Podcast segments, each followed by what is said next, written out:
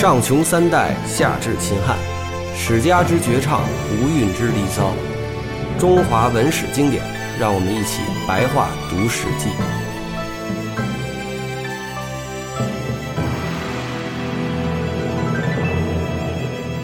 呃，大家好，欢迎继续收听我们白话读《史记》。今天呢，我们是要聊到《史记》的卷二十四，是乐书。今天我们一块儿讲解这个《史记》的呢，除了张守春老师以外呢，还有我们罗三阳老师，也是我们一个新朋友。其实我们跟张老师请来张老师，还是因为罗老师介绍，对，是是吧？罗老师跟大家聊两句。对，我是以前写过一本叫《梦断三国》。讲的当时是主要是以袁绍为主线，来讲这个汉末三国的一些故事。那怎么就有信心来我们这儿录《史记》呢？呃，其实不仅只是三国这些，不是这个朋友们觉得我可以，那就把我推荐过来，我也是别人推荐的。嗯嗯。好，那我们就直接开始白话读《史记》了啊。太史公说呢，我每次读到尚书、读到余书的当中所记载的一些事情呢。呃，他就很感动，因为就是有很多君王互相、君臣之间互相告诫呀、啊、什么的。但这些东西可能更多的是呃劝诫大家什么修修养道德、持家什么这些事情，我们就不仔细的念了。我们就从这个跟音乐相关的，因为毕竟是乐书嘛，讲到说，虽然那种大喊大叫、吵闹的声音一起来，会使士兵的精神为之振奋，而郑国和魏国的流行歌曲一演奏起来呢，会使人心里感到迷乱。可是如果音乐的表现，能有非常调和和谐的状况，连鸟兽都会感动，更何况是仁义礼智信五常俱在的这个人呢？这可以说是非常自然的事情。呃，先王治民的原则被破坏损毁之后呢，郑国的靡靡之音就流行了起来，一时各国诸侯为求声望，选要于林州，呃，彼此都相都能够欣赏这类音乐而自豪。自从仲尼不能与齐国的这馈赠的幽灵并融于鲁国之后，这个句是什么意思？就是当时孔子是在鲁国，但是呢，齐国送了一个歌手给鲁国人，然后仲尼就很生气，就不在鲁国待着了，是这样吗？哎，这是你的完全推测，还是就是你看过一段相关历史？我没看过。这，那你这这你智商确实是挺高的。我刚、嗯、刚才来的时候还想跟三阳说呢、嗯。当时应该说孔子在鲁国执政的时候，呃，一度把鲁国治理得很好很强盛。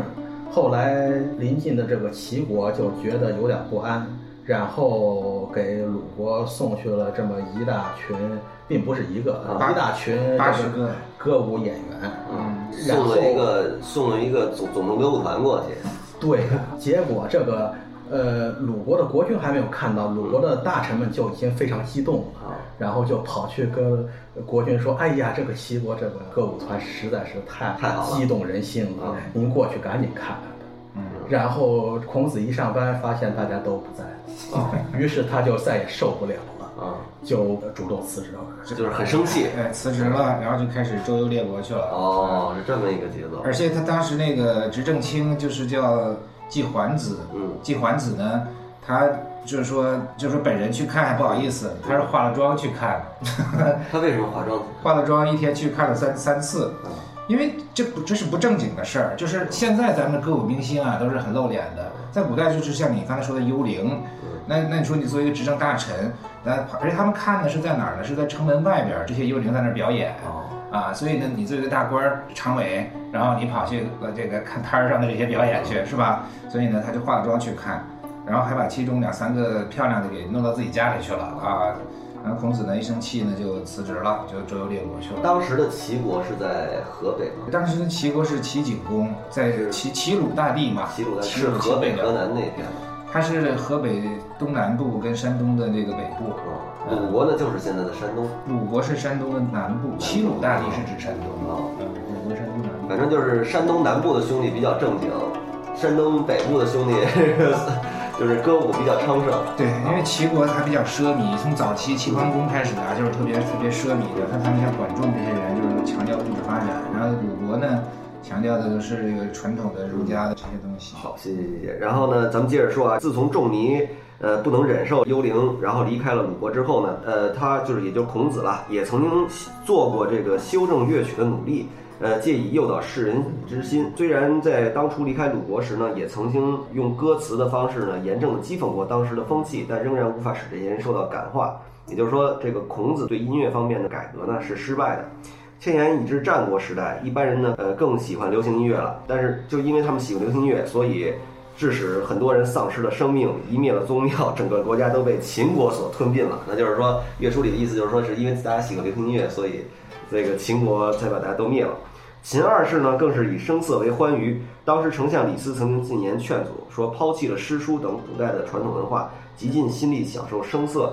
呃，从前的殷商时代呢，呃，就因此而感到过恐慌，劝告过纣王，但纣王呢，根本不放在心上，累积了太多这样的小事过失，放纵心意于长夜的欢乐，这就是纣王所以败亡的原因。然而赵高说呢，上古的三皇五帝什么的呢，他们这些人都都是喜欢音乐的，上至朝廷，下至人民，能够交往，这是音乐是他们交往的一个很很好的一个渠道。他们这个君臣之间和谐，都是因为有音乐的功效。如果没有音乐，和睦的心情是无法沟通的。这就是每一时代自有每时代的教法，我们只能适合这一时代。我们现在所听的只是适合这个时代的乐曲而已，何必一定是要有骏马才能远行呢？并不是的，就是我们普通的音乐也可以。秦二世认为赵高说的对。汉高祖过的经过故乡沛县时呢，曾经一高兴之下唱过三句带有语词的大风歌，当时还让县里的小学小孩子们学着唱。高祖驾崩之后，命沛县得以四时歌舞祭祀其宗庙，孝惠帝、孝文帝、呃，孝景帝历来都没有任何的增添改变，乐府中也都只是依照惯常练习旧曲而已。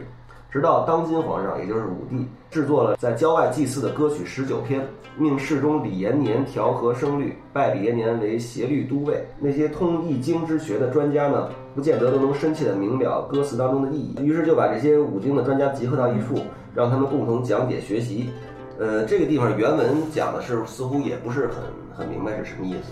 这上下两段的意思可能是说呢，他是为了这个讴歌当今的汉武帝的，哦、说这个汉高祖当时也治理作乐，但他做的乐呢都比较简朴而已，嗯，就是这种这个大大风歌、嗯嗯。而且讲到一个事情是说，他是允许沛县的人四时歌舞的，那也就是说，是不是汉汉地的其他地方是不允许这样的？呃，就是没有做到这个作为这个像汉武帝这样作为交际的这个音乐，嗯，只是在这个地方啊这么唱唱而已。言下之意就说汉武帝呢，在这个音乐的建设这方面做的比这个汉高祖刘邦就更成功啊，而且还比较文雅啊。汉代常以正月上旬的新日，呃，是一个祭祀的日子，是吧？祭祀太一尊神于甘泉宫。我们知道这太一尊神也就是北极星。然后呢，这个从黄昏始祭一直到天明结束。在祭祀的过程当中呢，常有流星划过祭坛的上空，于是就做四时的歌曲，让童男童女七十人一起歌唱。春天是要唱青阳之章，夏天唱朱明之章，秋天唱西高之章，是吧？呃，冬天唱玄冥之章。这四时歌词社会上颇多流行，所以在这里就不多说了。又武帝元鼎四年，呃，在沃洼水中，这是在敦煌，是吧？得到一匹神马，呃，于是又为之编编了编奏了一个乐曲，做成叫《太一之歌》。太一的意思就是太一，太一天尊就是北极星之神啊。歌词说呢，这是北极太一星的呈现，一匹天马来到人间，全身通红，像沾染着赤色的汗，口中吐沫，也像流着洪水一样的鲜艳，就是赤兔宝马了、啊。从它从容不迫的奔驰，超越万里，不过是举足之间。哪里能有与之匹敌的？唯有龙才可以做他的友伴。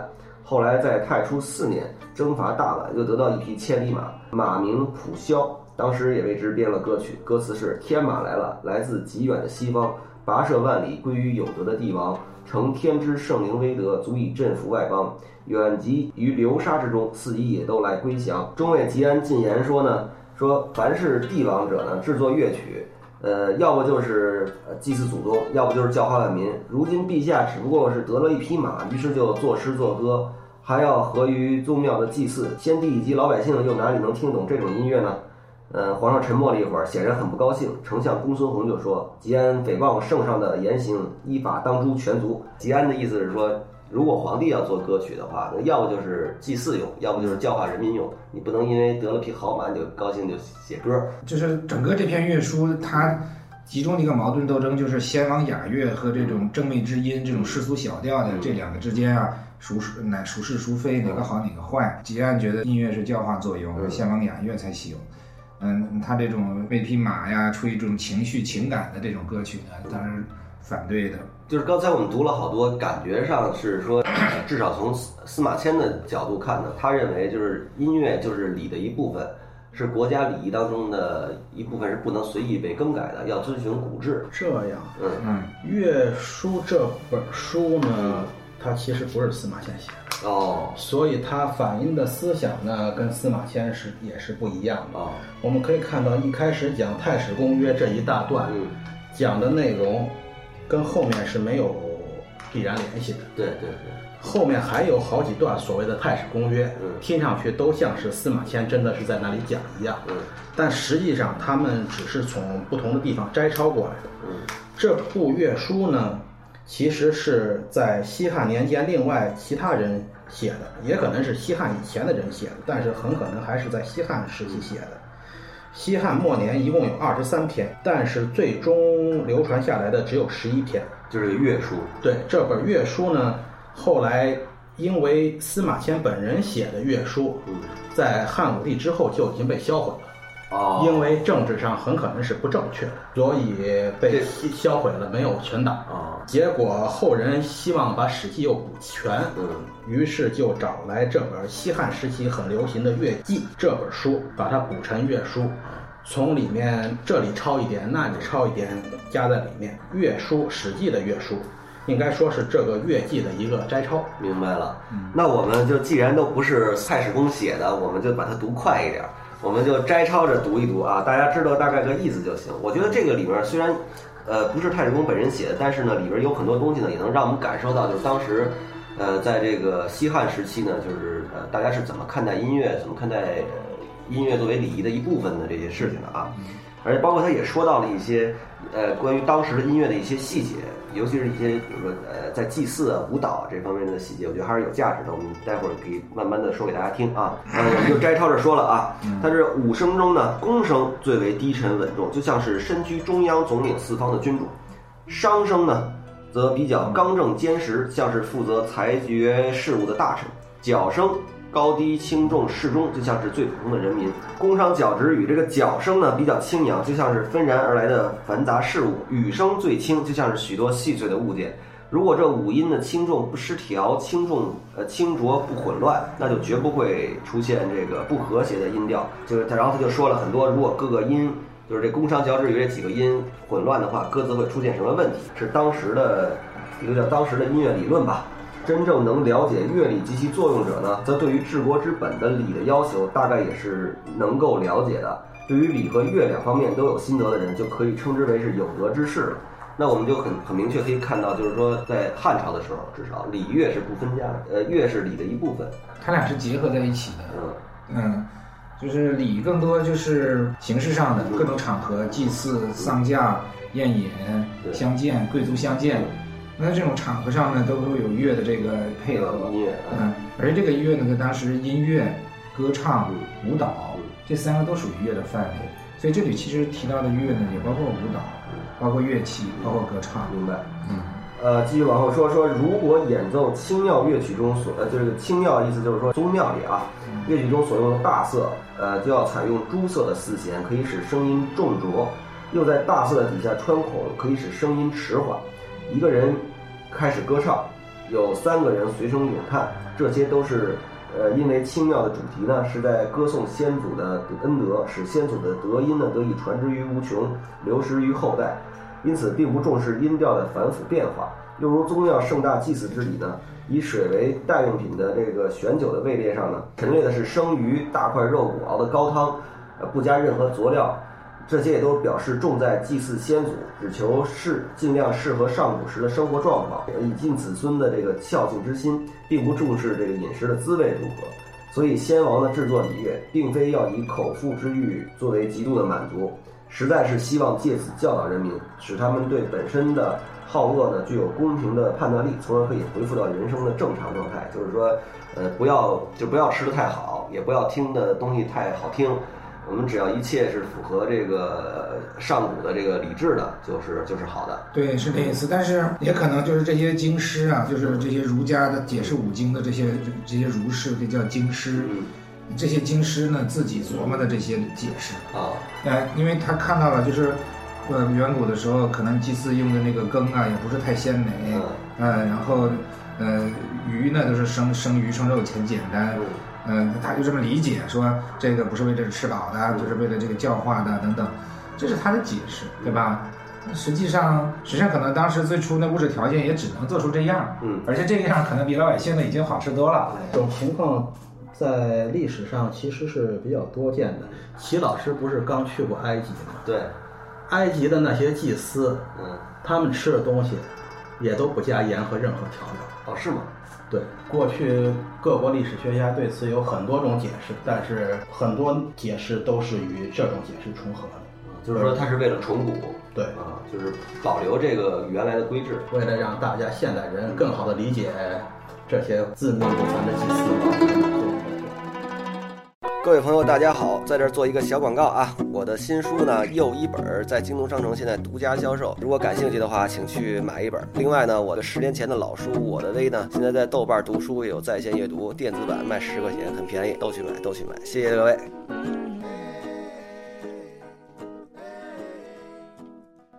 呃，我们跳一下啊，就是说到这后边，这说到呃舜呢，三皇五帝的那个舜呢制作了一张五弦琴，用这张琴唱过孝子思亲的这个南风之诗。开始呃当时有一个叫乐官，有一个乐官呢叫夔，他开始配上乐曲，用于赏赐各地的诸侯，希望天下人都能够接受其影响。所以天子制作的呃乐歌呢有着赏赐诸侯有德之者的这个意思，因为诸侯呢得到这些音乐的赏赐，他们的品德就会提高，然后呢他们的国人呢就会由于他们的品德提高而受到教化等等等等，大概是这么个意思。所以呢，只要考察一国的这个乐舞，往往就能够看出该国诸侯的德行如何，呃就如听到诸侯死后的谥号就可以知道他生前的作为是是什么样的一样。呃，尧的时候呢，做大章之乐，就是为了表彰尧的美德。皇帝的时候所做的这个咸池的这个音乐呢，经过尧的时候，呃，有增修。咸呢是是接的意思，池是诗的意思，呃，咸池就是说明美德背诗的意思。呃，舜时做的韶乐是希望能够继承尧呃尧的美德。呃，禹时做的夏乐也是表明希望能够光大尧舜的美德。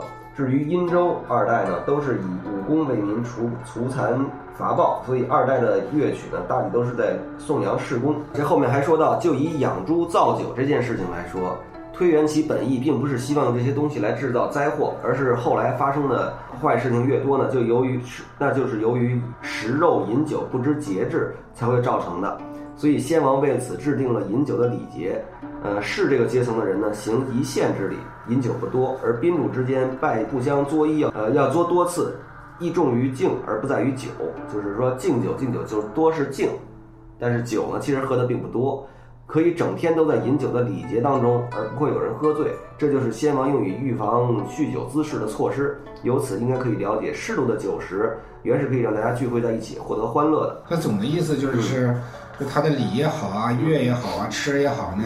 它都是为了这个调剂人际关系啊，贵族阶层内部的各个阶层的人际关系的和谐啊，它不是为了这个呃放纵自己的欲望啊、嗜欲啊、这口腹之欲、耳目之欲，呃，所以呢，和我们现在对这个音乐的理解正好相相反。对，我们现在音乐是一种是一种享乐，主要是个感官刺激啊和一种这个精神愉悦作用。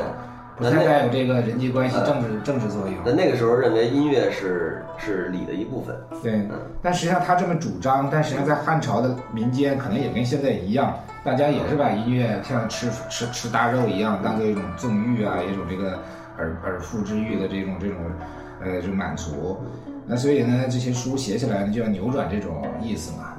嗯，所以他这里面说的更多，这个音乐实际上说的是这个庙堂的音乐。他认为所有的民间的这些大家享受的音乐都是靡靡之音，是不应该存在的。对，后面还有一段会讲到，呃，庙堂里的那叫乐，嗯，然后普通老百姓听的喜欢听的那种流行音乐那叫音啊。呃，我们还往后翻一翻这儿，所谓乐曲呢，并非只是指这个黄钟大吕那些乐章，也不是指这个随便的琴瑟伴奏的歌唱，或者持着呃斧钺钩叉的这个舞蹈，这些都可以说是乐曲的细微末节，所以往往由童子去去做就可以了。比如说这个演奏啊和这舞蹈由童子去就可以了。好，我们说快点，然后这后边还有一段讲到说。所以从前有人说，音乐就是欢乐喜悦的意思。君子喜欢它能满足道德修身的要求，小人喜欢它能够满足这个感官欲望的需求。如果以道德的要求来克制感官的欲望，可以获得真实的满足而不会有败乱；但如果因感官欲望而追求，而忽略了做人的道德，则一定会迷失了自己，反而不能获得真正的安乐。后边还有讲到说，在叙述武王所伐纣的这个大舞的这个乐曲中呢，奏乐之前要先击鼓，以表示警惕群众；舞者要先往前走三步，要开始行动了。乐曲始奏开始演奏时呢，要有两次重复的启动，以表示武王在第二次才正式伐纣的这个史实。乐曲结束之前呢，舞种舞者呢要重新整齐排列，以表示这个伐纣成功之后整军凯旋的意思。动作虽然矫健，但不失其节度，不会有人呃跌倒。歌者尽其歌声的优细，而节奏依然分明。这类的乐曲可以使每个人都感到心意的满足，而对所表现的人格主题呢也不会厌烦。能完全体会乐曲所表现的内涵时，人们就不会再局限于自己个人的情欲了。所以本然至善的情性情呢，充分表现在乐章当中，正常的毅力就自然建立起来。乐曲结束后所表现的仁德自然会普遍受人尊重。君子因此而更加坚定向善之心，小人因此而决心改正过错。所以从前有人说，所有教育人民的方法，音乐的效果是最大的。这段把意思说的是很透彻的一段，对吗？就类似现在的一些主旋律，嗯，东方红啊什么的，起到这个教育民众才教化作用。可能在整个这个司马迁时代啊，都没有这个印刷术嘛，嗯，到宋朝才有。包括司马迁的书就被弄丢了多少篇，嗯，这些都跟这个包括会被篡改，都跟这个印刷术有关系。所以他没有书来教育老百姓，那么教育老百姓的方法，实际上像是音乐、舞蹈、礼仪，其实就是一个比较实实用可行的方法。你现在你可以通过书改变人的思想，但在当时呢，能看书的人没多少。实物教学最直观的，不管是对贵族还是对一般的百姓。所以说，为什么当时的人这么重视礼乐治国呢？可能我觉得跟那个技术技术背景也有一定关系。然后后边呢，还也说到了宾客有一个宾某甲呢陪坐在孔子身旁。孔子跟他谈到乐曲的问题时，孔子问说，周代的大舞乐曲中，先要以击鼓以表示警惕群众，那为什么需要那么久的时间？宾某甲回答说，那是表示武王唯恐不能获得群众由衷的拥护吧。呃，孔子又问，在舞蹈之前的歌唱为什么要那样缓慢而拖得很长呢？然后宾某甲说，这表示军士们的哀叹，唯恐赶不及攻伐的时机。孔子又问，一开始舞蹈时为什么扬手顿足之间的动作那样的猛烈呢？宾某甲回答说，那是表示已到了战时了。呃，孔子又问，那这个大舞中的坐姿为什么右膝跪地而左腿左脚抬起呢？宾某甲回答说，那不是坐姿，舞乐中的舞蹈呢是不应该有坐的动作的。呃，孔子又问，那歌唱时为什么那样的延绵不绝而且带有商调呢？然后呢，这个宾某甲回答说，这也不是舞乐中应该有的歌声。孔子说，如果这不是舞乐中所应有的，那又是什么声音呢？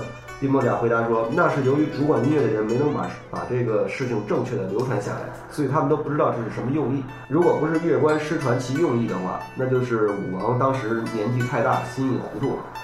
孔子说，经过其他人的解释，他的解释呢和你说的差不多，这是对的。宾某甲站起来走下席位，呃，向孔子请教。孔子说，您请坐下来，我来告诉你，古代的乐曲呢本来就。是取向于功成名就而制作的。呃，在大舞这个乐章里呢，手持大盾，沉稳的凝立不动，是表示武王在等待各路诸侯汇聚时的神态。开始舞蹈时，扬手顿足之间的形形态威猛而有力，这原是表示太公的，也就是武王的心意，希望威武的军旅能够早日帮助武王成其大事。在舞的这个舞乐之中呢，如果有人步伐错乱，就采用坐姿，然后再赶上行列，这原是表示周、昭二公在随时督促修正军旅行伍的秩序。而且舞的乐曲演奏的时候呢，舞者就是跳舞的人，行列都在最南边，由南往北行动，这是表示武王最初的官兵于盟津这个地方。呃，行内又回到南边，是表示当时并没有打仗。等到再奏乐时，舞者勇猛前进，一举而灭商。三奏，这个跳舞的人又回到最南边，表示凯旋回到镐京。第四次演奏时呢，威服南方的，就是征服了南方的荆蛮，然后周的南方疆域呢，这个时候才确立。第五次演奏音乐的时候，舞者分为东西二部，表示周这个地方已经太平了。分陕而至，就是现在的陕西的那个地方，是吧？分陕而至，周公至左，昭公至右。第六次演奏音乐时呢，舞者回到原位，静止下来，表示天下共同尊奉天子。然后是两个人敲着铎，且加持着舞者为一组，每敲一次要向四方击剑，表示武王与大将军们共同督军，征伐四方，广宣威武于中国。敲铎的人呢，分别加持着舞者而并一并前进，是表示齐心协力，可使太平之治早日完成。在尚未开始舞蹈之前，舞者要在原位上静立很久，是表示武王在等候各路诸侯的到来，然后才能共同伐殷。而且你没有听说过关于有关牧野之战的传说吗？孔子这么说的啊。武王呢，克服殷纣，到了商都还没有下车，就已经分封皇帝的后裔于金国，封帝尧的后裔于柱国，等等等等，分了很多啊。伐纣的事情成功之后呢，武王渡过黄河，回归镐京，把所有的马匹都散放到华山的南方，不再乘驾；把所有的牛只呢都散放到桃林的野外，不再取用；呃，兵车铠甲都收起来，藏在库府当中，不再使用，让他们分为大小诸侯，就是收存兵器的意思。然后呢，天下都知道武王从此不再用兵了，又把许多士兵安顿在教学里做舍官，让他们在那里教导子弟们学习射礼。在东郊学宫里呢，呃，习射礼的时候呢，演奏诸侯所用的这个，呃，叫礼手的歌曲；在西郊学社学宫里学习射礼时呢，演奏天子所用的邹瑜之乐，让他们都穿起厚重的礼服，呃，腰间挂着奏事用的护板。孔武有力的将将军们也都解下他们的刀剑。所以这个意思就是说，这个冠格之射呢，是指、嗯、有的时候人射箭为了卖弄自己，你说一射把那靶子都射透了啊。嗯那现在呢？他们这个射礼的时候，一边就配着这种什么礼手啊、邹瑜啊这些乐曲教化他们，所以他们把这个射箭就当做一种礼仪，所以射的时候呢，就射中就行了，就不再给射射透这靶子了，相当于就是演武修文嘛。嗯，啊、嗯，就这意思。呃，我们再往后翻一翻，那这后边还有呃，舜弹奏五弦之琴，唱南风之诗，而天下升平。纣王制作朝歌，这种这种朝歌呢，叫北方的，他认为北是北方的比较粗俗的歌曲，结果是导致了身死国亡。呃，舜的治国之道为什么那样的宽宏？纣的治国之道为什么那样的狭隘呢？大概就是因为南风之师是好的，所爱歌者以天地长养的，得到万民的拥戴，所以天下大治。至于朝歌这样的歌曲呢，一大早就歌唱，时间上就很不合适，因为朝歌嘛就是早晨的歌曲，是吧？呃，一大早的歌唱的时间呢很不合适，而且有而且这个北有败北的意思，呃，弊呢有粗鄙的意思，但是纣呢纣王呢却喜欢这种音乐，于是万国人民，呃，都不愿意亲服他，天下人都背叛他，结果是就灭亡了。这汉朝这些经师啊，就他们讲起这个远古的一些书或者是什么事情，随便怎么讲，跟现在于丹讲《论语》差不多，差不多，差不多，所以他的意思乱讲。乱讲的程度一样，你你你像这个，你像是南风，就是所以就南边生长，所以舜就赢了。纣纣王是超过北郊的音乐，北边是败，所以就败了。类似这种这种敷衍啊，就是隐身啊，呃，乱说。但是呢，可能政府呢还接受，因为他说出来这个结论吧，他他这个导向挺好，呃，对教化人心呢有好处。就跟我们于丹教授讲的东西呢。虽然就是不靠谱吧，但是那个道理听听似乎对社会有用啊，心灵鸡汤，嗯，所以呢也得到了认同。这后边还讲到就是在卫灵公时的一个故事啊，呃，卫灵公时呢有一次要去晋国，这卫灵公是什么时候？谁？就孔子时代，孔子周游的时候有段时期就在他，孔子说那个无为见好德如好色，就是说他说卫灵公啊，对啊。这个谥号带灵的就不是好人，为什么？你看这个古人可能比较正经吧，这灵的原意思可能在当时的远古意思就是比较顽灵顽不化啊、呃，比较的这个顽顽皮不正经，呃，比较调皮，呃，调皮不走正道啊，就这样的一个意思。卫灵公的时候有一次要去晋国，到了这个叫蒲水是吧？濮阳附近的一条河，应该是到了蒲水的上游，暂时停住下来。半夜里好像听到有人在弹琴，就问左右说：“你们有没有听到？”都说没有。于是就招来乐官，这个乐官叫师娟，对他说：“说我明明听到有人在弹琴，问左右呢，都说没听见。这情形好像是在鬼神在奏乐，我要你来给我仔细的听，把这个乐曲记起来。”呃，师娟说好的。于是呢，就端正的坐好，手放在琴上，一面仔细听，一面写下来。第二天回报于卫灵公说：“我已经全部把这个曲子记下来了，不过还没有试弹过，请再多留宿一晚，让我练习一下。”卫灵公说好的。由此呢，又多又多住了一晚上。第二天回报说已经练习好了，于是才离开这里，回呃到了晋国，拜见晋平公。晋平公设酒宴于诗会之台，以示招待。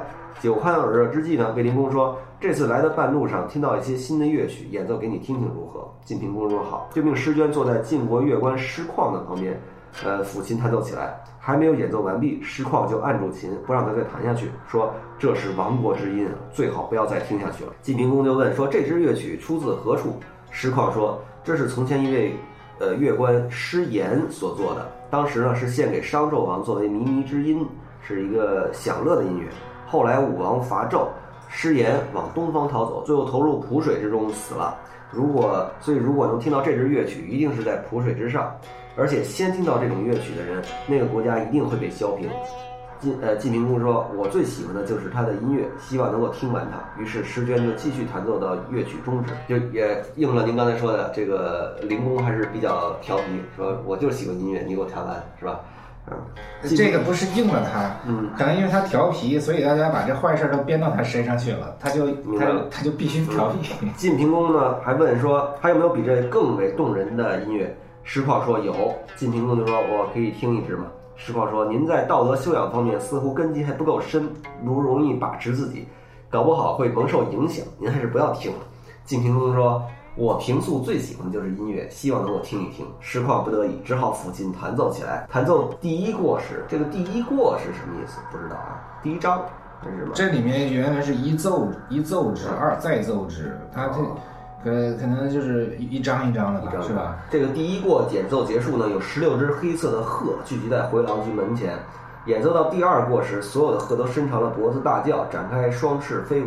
晋平公大为高兴，站起来敬师旷一杯酒，回到座位上，又问：“还有没有比这更为动人的音乐？”